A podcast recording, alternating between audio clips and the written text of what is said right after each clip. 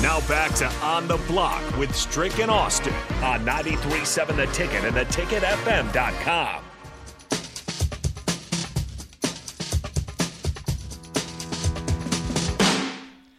Bottom of hour number two here on the block. Austin Norman back with you. Strick had to dip. Well, that's okay. We replaced the Husker Hall of Famer with the uh, Husker recruiting Hall of Famer. Bryan Munson of Husker Online joins us here after a busy junior day. Bryan, uh, we, we called down, and there should have been a nurse swinging by with a, a coffee IV. Has that happened yet? Oh well, I, she she stopped by, and then I also complained of carpal tunnel syndrome. So she was coming back with uh, some some wrist braces and some uh, a, uh, anti-inflammatories for my wrist too, because I think that was I think that was 14 or 15 stories over two and a half days, and I've got like four or five left to go up tonight, man. So it was a, it was a weekend. Make sure you expense that PT. That's true. That is very true. It's a write-off now too. I'm I'm, in, I'm into the work time, so I got to remember that for next year's tax returns. There you go. Write it off, type it off, whatever it takes. Uh, but yeah, like you said, 1450 stories, four or five more in the cooker for uh, Husker Online uh, for on three. Let's just start with this, Bryan, with the big junior day. Everything I've seen, everything I've read, very positive for Nebraska. It seems like if you had to grade the weekend, you would give it an A. Just how big, just how well did this weekend go for Nebraska?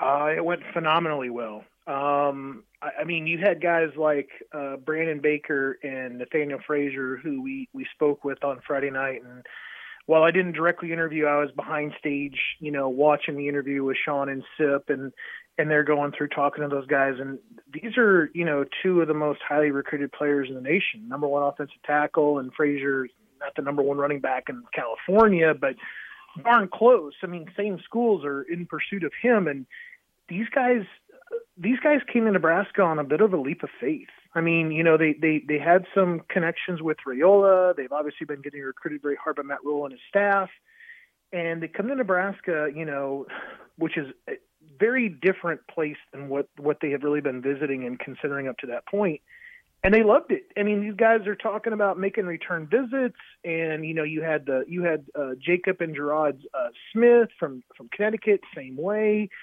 Uh, you had so many guys basically from the top of that group. Gatlin Bair, you know, that the wide receiver from Idaho. Uh, I think I think Nebraska did a great job because I I, I know there's no commitments, and people will say quantify that. You, you, there's nothing new on the board in terms of commitments, but the, the idea was is that Nebraska needs to get this group to keep coming back to Lincoln, and and they have done that. They they are, they are securing additional unofficial and and will be soon official visitors uh, as they get into June from this group this weekend. It's a very interesting like new process to where it seems like you know these schools now are having these larger junior days to kind of then build this chemistry among the group that's kind of there to then get them to start coming in together for official visits to kind of see the picture together. You mentioned see the picture together and, and talk to one another. The keystone of that, Dylan Raiola. Just how big a yeah. part of this weekend was he, not just in terms of Nebraska's pursuit of him, but Dylan Raiola's role in bringing however many of these guys with him wherever he goes? Well, I mean, it's he generates a buzz. Number one, I mean, there's an interest there because, like, you know, I talked to Ryan Wingo last night, and Wingo's like, "Yeah, you know, we've been to our last two trips. You know, been our last two trips together. We went to Georgia together. Now we've been to Nebraska together." They're trying to kind of, you know, get that kind of group within a group thing built before they even commit and do anything. Because like they you know they they see each other like you know as as the as what they need to be successful. They're they're that that's that peer you know. Wingo's mm-hmm. looking for the quarterback and Raiola's looking for the stud wide receiver. So that's what you're that's what you're trying to kind of build right there. But Raiola, you know, so many so many stories from the weekend about you know how involved he is, how basically he gets was folded into practice, listening in the huddle, you know, checking things out, and just how it doesn't act like or seem like an uncommitted guy and and look I, I think that I think that that's that's the difference now. I think the difference is now is that you have to fold these these kids in and you have to give them basically what it's like the give them the experience essentially of of being a player, you know, on that team in that program, you know, work, you know, playing for that coach in that 24, 48 hours that they're in town. There's such a limited snapshot, but you have to you have to generate so much benefit and so much value to get those guys to come back. And and uh, I think things have really, really, really changed in that regard. But uh, Matt Rhule and his staff did a really a fantastic job of managing the entire weekend. We'll talk about some of the big names nationally in just a minute, but how did Nebraska do with some of the bigger name in-state prospects that were there this weekend? You know, Carter Nelson, he's always been uh, a guy that's that's been very slippery to kind of get a hold of. Um, I, I did get a quick remark that he really loved it, and we were supposed to catch up yesterday. He hasn't gotten back to me. And then, of course, McMorris and, and Davon Hall removed themselves because they both went on to go to Chicago to play seven on sevens. And you, you, basically come down to Caleb Benning, and and I make it sound like you slide all the way down the list, and that's really not the case. Caleb is a fantastic athlete, and it's going to get looked on both sides of the football. And when I when I touch base with him, I, I think that there was, you know, there's there's this, you know, the last time he was there was that first weekend in December, which was that junior day for the in-state guys, and this is the first time he's returned to Lincoln. And a lot, a lot is happening. A lot, a, a lot of things, you know, like basically with spring practices and the, and the facilities and this continued, you know, growth of the relationship with, with between him and the coaching staff. I I really feel like and Caleb's a guy that can that can lead the state. He can go he can go national. He can stay regional. He's got some teams that are really pushing for him, you know, in the area. But he he's feeling the love from Nebraska. I think that he's seeing the bigger picture there too, which I think is incredibly important because it's you, you can have those schools that it just turns out sometimes to be lip service to kind of keep an in-state kid there, but in reality, I think with Caleb, it's it's it's genuine desire to keep Caleb home uh, because you see the value and see the role for him on your team in the 2024 class. Talking with Bryan Munson of Husker Online here. Uh, Bryan, Willis McGahee the fourth saw a spring practice. Uh, remind me, did any of the other guys in town get to watch any uh, practice? Um, so Willis McGahee was there on Monday along with Caden Massey, and then you got like uh, a couple guys came through on Friday, and they really didn't do any practices on Friday. They did like a workout in the morning, hmm.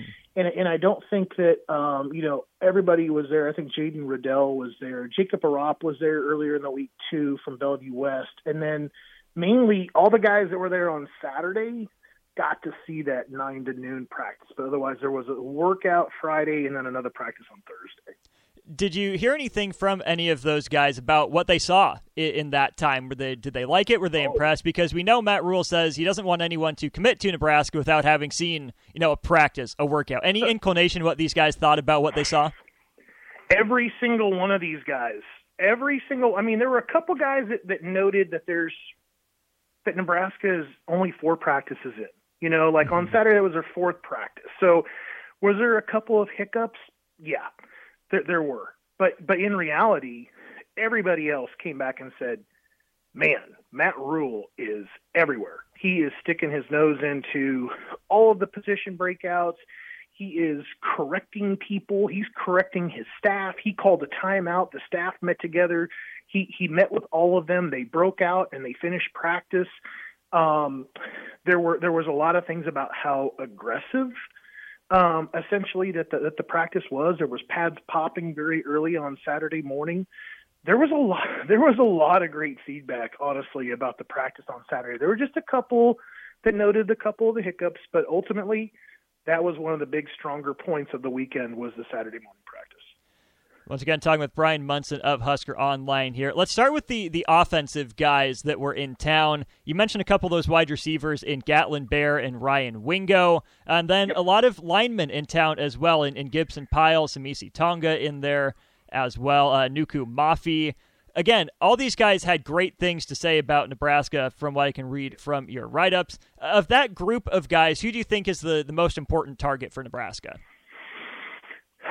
I mean, you can't overlook Brandon Baker being the number one offensive tackle in the nation, but I mean, that's a guy that's gonna he's gonna sort things out all the way into December. I mm-hmm. mean, he is not going to make a June July decision. He's going to take you know two official visits in June. He's going to take two in the season, and a and a and a fifth. You know, the fifth one will probably be sometime after that season. So you're looking at maybe you know like that week after the after uh, Thanksgiving or something like that, to where he finally ends up making it. So he's he's the big prize. I mean, he's the kind of guy that Nebraska goes out and tries to fill up, you know, an offensive tackle and interior offensive line, and if Baker wants in, they create a spot for him. But I mean, you know, I'm, I'm going to actually call, talk to Andrew Spriggs' coach uh, right as soon as we hang up here. I'm going to call Coach Donahoe.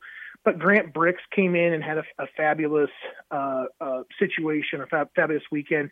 I think the thing to kind of remember with a guy like him is that you know Logan, Iowa is just right across the river, over there by mm-hmm. Mo Valley, and and it's uh it's it's incredibly close for him, and I think that that's really kind of a a huge uh, uh, thing for Nebraska. Like that, that's something that basically they've got to treat him like an in-state guy.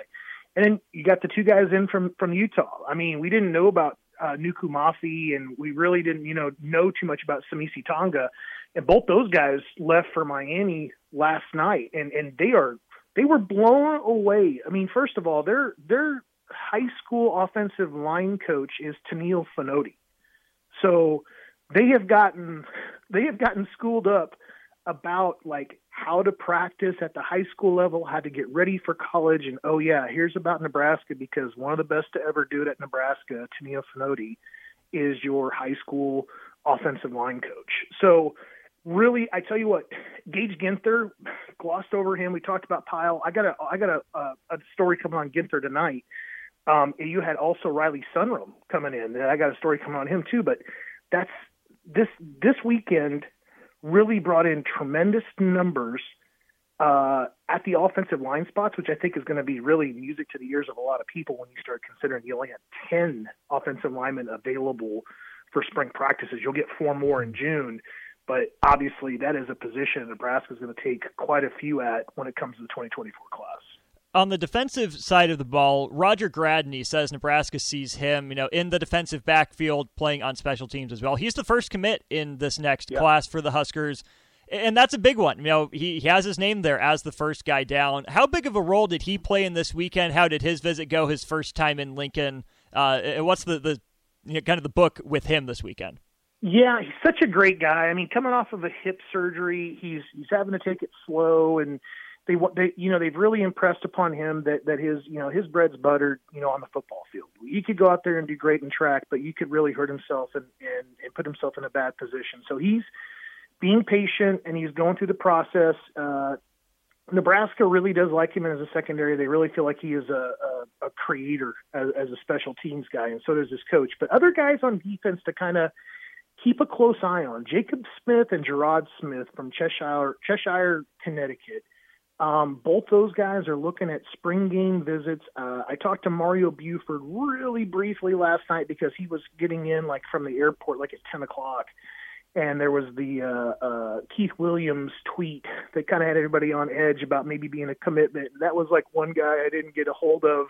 Um, you know, and things look obviously very positive with him. But uh, he had a great visit. We're gonna we're gonna catch up again tonight. Michael Boganowski is a guy that really kind of gets lost in mm-hmm. all of the noise and the stars of the weekend. He's the top three star guy that came in. Great outside linebacker from Junction City, Kansas. Um, had a great weekend again. Probably going to be one of those things where I think Nebraska gets him back. And then Thomas Heiberger, I've got his update to come along with Elijah Newby. Uh, those guys are again kind of those jack linebackers that sit that hybrid spot between the outside linebacker two point to a guy that can walk up, be on the line of scrimmage, two point, or even hand in the dirt. Those are some really interesting cats because like that athleticism, that skill set, that's that's a really broad skill set. You're kind of sitting there JoJo Domann, you know, kind of thing, mm-hmm. where you got to be able to match up and take into take into equation like you know motion and how they're going to kind of account for you. And things change very quickly. So those guys are great athletes, and those you could never have enough of those guys with that versatility. And they both had great weekends in, in Lincoln this weekend. There you have it, Bryan Munson recapping everything Nebraska Junior Day over the weekend. Uh, Bryan, hope that nurse gets back quickly with uh, some little more coffee, some anti-inflammatory, some wrist braces, whatever you need. Uh, we appreciate your time. Thanks for the great breakdown, and we'll see what we have for you next week. I'm going to get a fresh ice pack, and we're back on some stories here quick. There you go. Once again, Bryan Munson of Husker Online joining us here on the block. We'll step aside. On the other side, we've got the crossover. We'll wrap up on the block with that after this.